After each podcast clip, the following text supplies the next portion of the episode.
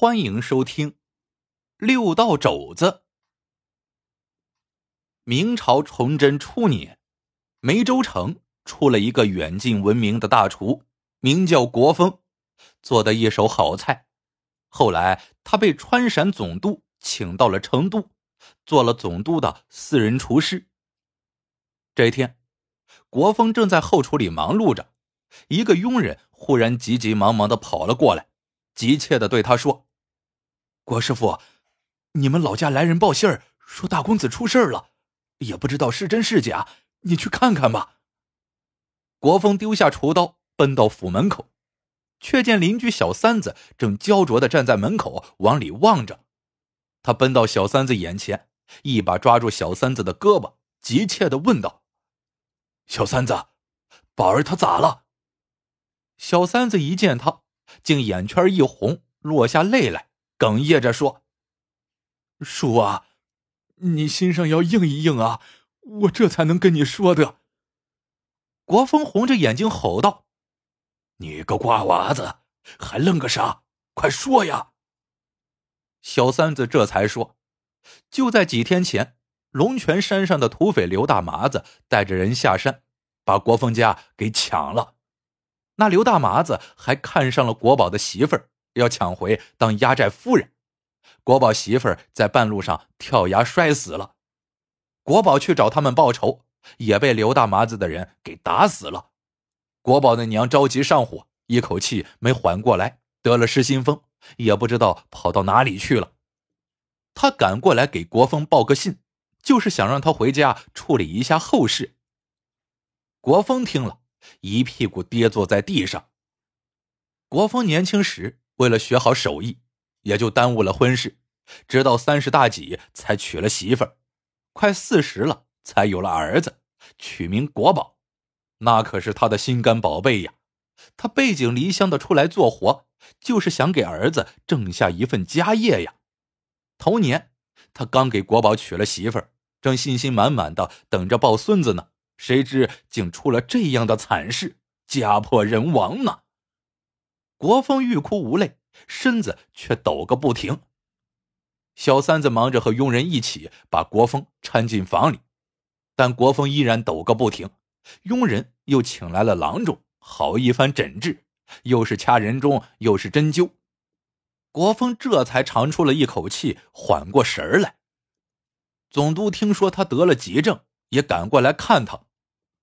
国风就对总督说：“小三子造谣生事，心怀叵测，还望大人先派人把他看起来，等我了解了实情，再把他放出来。”总督点头应了，几个佣人就过来拿小三子。小三子被这突然的变故惊呆了，一边挣扎一边大喊着：“叔，你疯了！我大老远的来给你报信儿，你不光不感激我。”还让人把我抓起来，你安的什么心呢？国风不搭理他，跟总督告了假，又到账房领了自己的薪水，雇了一辆马车赶回梅州。龙泉山本在梅州的西侧，要从成都回梅州，本是不经过龙泉山的，但国风绕了个弯子，就在龙泉山下走了。那龙泉山守在官道之侧，山势险峻，易守难攻。刘大麻子就是看中了这个地势，才在龙泉山上安营扎寨，不断袭扰过往商客，掳掠钱财，杀人越货，无恶不作。官府几次派人绞杀，都没能攻上山去，反倒是丢了几条性命。后来东侧有人造反，规模更巨，总督只怕那些人攻到四川来，就派重兵去防守。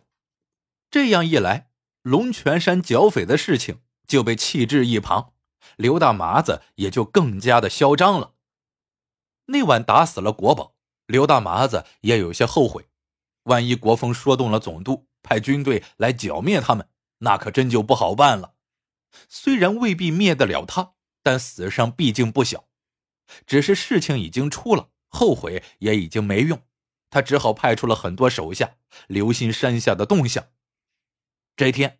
一个小土匪跑上山来报告，他说：“国风来了。”刘大麻子从椅子上跳起来，惊慌的问道：“他带了多少人？”小土匪说：“就他一个人，过了一辆马车。”刘大麻子一愣，接着一挥手说：“去，把他给我抓上来！”十几个土匪冲下山，奔着马车扑过去。那车夫见势不妙，跳下车就跑了。国风也跟着跳下了车，可他没跑出去多远，就被土匪们逮住，五花大绑的押上了山。刘大麻子一见他，就问道：“听说你是咱们梅州有名的大厨，在成都给总督当厨子，只给他一个人做饭吃，怎么有空回到咱梅州来了？是不是总督不要你了？”他是用这话试探呢，看国风知不知道他一家被害的事情。国风忙着解释说：“他儿子国宝去年成亲，这就该有一年了。”他估摸着儿媳妇该给他生个大胖孙子了，他盼孙心切，这才跟总督告了三个月的假，买好了一应物事来给孙子过个大满月。刘大麻子听了这话，心下暗想：原来这国风还不知道他家出了事儿了，那这就好办了呀。他也不信国风的话呀，就让小土匪去看国风带来的那些东西，果然。都是些置办的喜庆之物，心里呀也就踏实了一些。又问道：“你从成都来，不走正路，却绕这么远，又是为何？”国风忙着说：“他要给孙子过满月，自然要露上一手。可他做菜有个规矩，菜里的几味调料必须是要从乡下的产地买来，他就绕路去买了一些。”刘大麻子一看，国风的车上。果真带着些新鲜的调料，不觉暗暗一笑。这国风真不知道他家出事了呀，不然他哪有心情去采购调料啊？他眼球一转，有了主意，就说道：“你国大厨做的一手好菜，兄弟们早就晓得了，这馋的口水流了三里地。可惜弟兄们胆小，不敢下山去品尝，只好啊，把你请到山上。”给我们做几顿饭吃，郭大厨，你啥意思？国风一愣，接着说道：“做几顿饭倒是小意思，只是不要耽误了我给孙子过满月呀。”刘大麻子笑了：“耽误不了，我呀派人去打听打听，看看你家孙子哪一天过满月，到时候我送你回家，再送你一份重礼。”国风无奈的叹了口气，只得应了。刘大麻子就让小土匪把国风带到了厨房，让他做几道菜尝尝。不一会儿，小土匪就跑过来，说：“国风给开了一张单子，是要采买的辅料。”刘大麻子接过单子来一看，不觉暗暗好笑。那单子上开的辅料祥备之制，也都是做菜用的，但也不见得有什么奇特。他就命手下到梅州城中去采买。那边去采买辅料，这边国风就忙上了。山寨中原也有几个厨子，现在全给他打上了下手。他把白围裙一系，就成了战场上的将军。命几个厨子把蔬菜摘好洗净，又按他的吩咐切好了样子。那边辅料一回来，他就挥动大扁铲，龙飞凤舞的干起来。他一个臃肿的身子。此刻却变得异常的灵活，就像是一道白影在厨房里闪转腾挪。很快，厨房中就飘出了饭菜的香味儿。刘大麻子站在门口看着，一闻到那香气，先忍不住吞了一口口水。还有些土匪也闻到了香气，围了过来，纷纷议论说：“哎呀，到底是大厨啊！这做出的菜就是不一样啊！”不到半个时辰。几道菜都出来了，土匪们早就馋得摩拳擦掌了。刘大麻子却不让动，先对国风说：“你远来是客，请你先吃吧。”国风知道，他呀这是要让自己先吃，以验饭菜中是否有毒，就盛了半碗饭，把每样菜都夹了一些，不慌不忙的吃完了。刘大麻子忙着让土匪给他盛了一碗。每样菜也都夹了一点，别的土匪这才一拥而上抢起了饭菜。刘大麻子夹了一口菜放进嘴里，但觉滑嫩香脆，妙不可言，再也忍不住，忙着大口吃起来。吃完了一碗，还觉得不过瘾，又盛了一碗，很快就吃完了。还是觉得不过瘾，但肚子呢却撑起来了，只得作罢。他叫过一个土匪厨子，问他看出什么门道没有。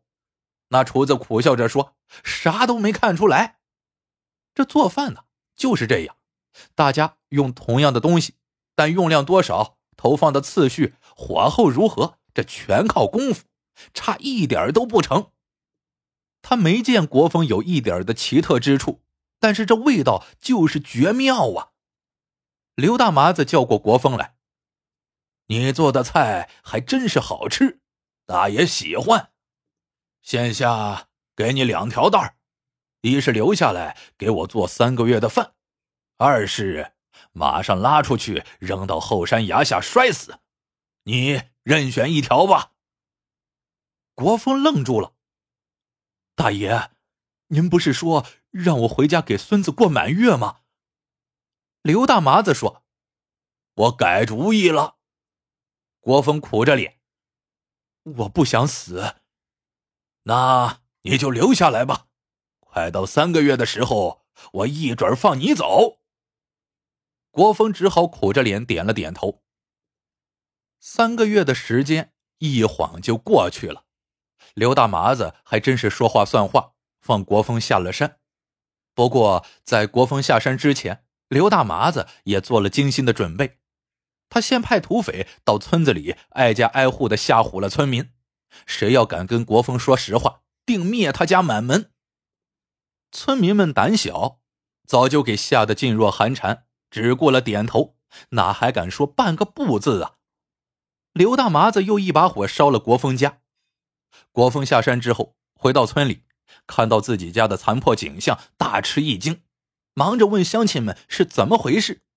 乡亲们不敢说实话，只得说那天夜里国家突施大火，待救灭火后却未见尸体，果然怪异。已经报了官了，但是也查不出个究竟来。国风待了两天，也不见家人回来，眼看着总督批的假期到了，只得回了成都。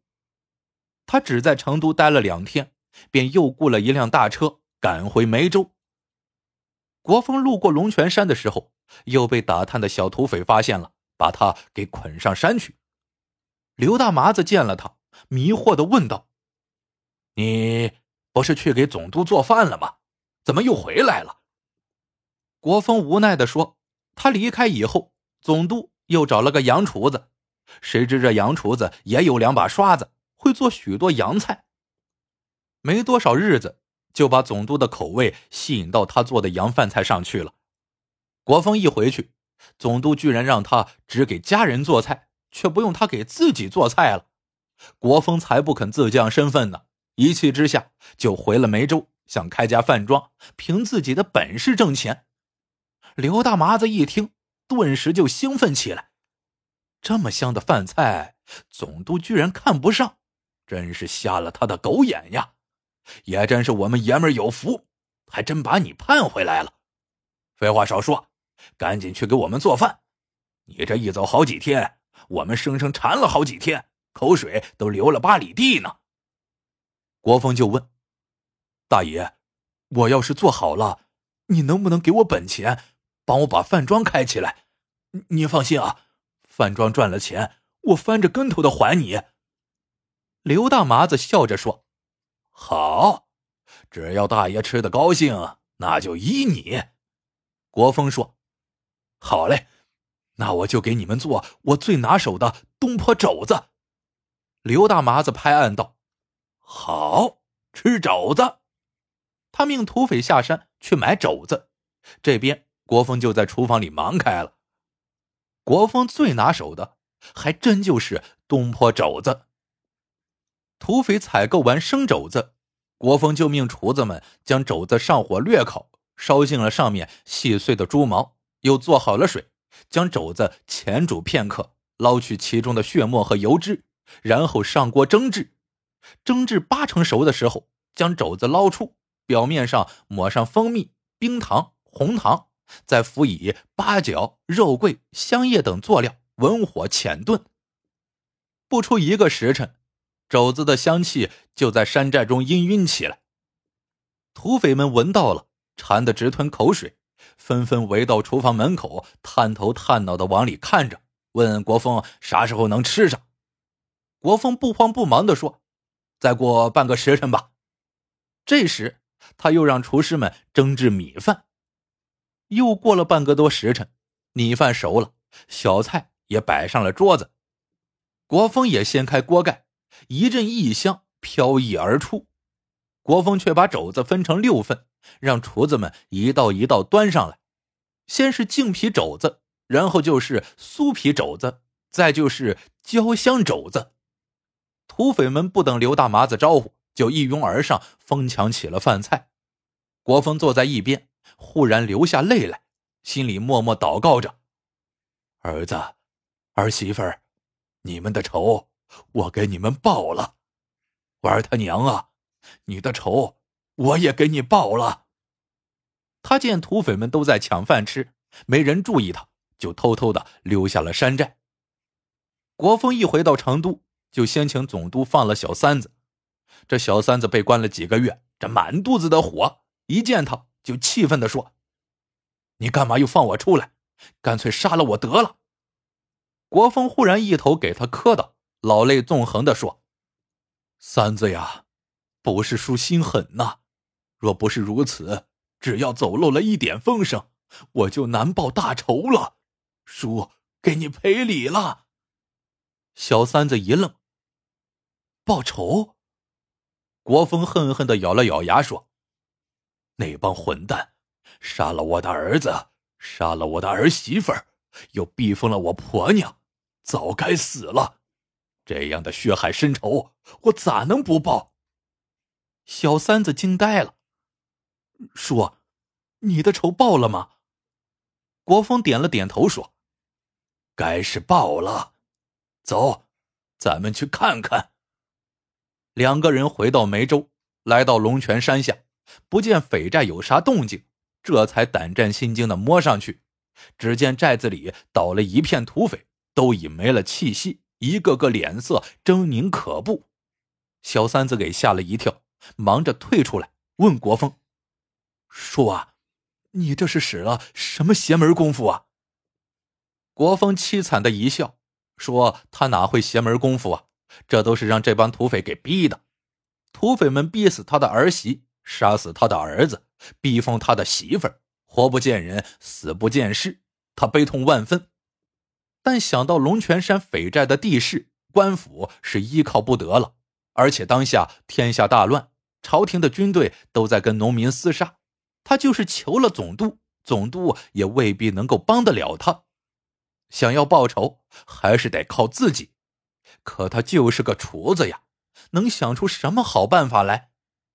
还是他灵机一动，干脆就用自己的绝妙厨艺来复仇。他求总督。把小三子抓进大牢，就是怕走漏了风声。他强压下悲痛，装出给孙子过满月的喜庆样子，就是要消除刘大麻子对他的戒心，才好接近土匪。他留在土匪身边以后，用自己精湛的厨艺征服了土匪们。他给土匪们做了三个月的饭菜，土匪们吃了三个月的美味。等他走了以后，很难吃下差的饭菜，只能挨饿。他忽然回来，又给土匪们做了最拿手的东坡肘子，土匪们自然会海吃海喝。但土匪们不知道，他在烹制东坡肘子的时候，在肘子上抹的并不是普通的红糖，而是柿粉，吃下以后会塞住肠子，排不出去。偏偏他又让厨师们蒸出了夹生饭，还有肘子也得做咸。土匪们吃下了，必然要喝很多水，那夹生饭遇水则胀，恰恰呢又排不出来，土匪们就被活活的撑死了。小三子都听傻了，听愣了。等他回过神来，就给国风竖起了大拇指，说：“叔，你真厉害，用饭菜都能杀人。”国风摇了摇头说：“饭菜。”本就是给人吃的，我却用来杀人，真是罪过。要不是他们逼我，我怎么会想出这么阴损的主意？可我得报仇，还得活着。你婶子不知道到哪里去了，我得去找她呀。说完，他痛苦的抹了抹眼睛，步履蹒跚的下山去了。小三子愣了愣，也重重的叹了口气，跟着下山去了。故事到这里就结束了。喜欢的朋友们记得点赞、评论、收藏，感谢您的收听。我们下个故事见。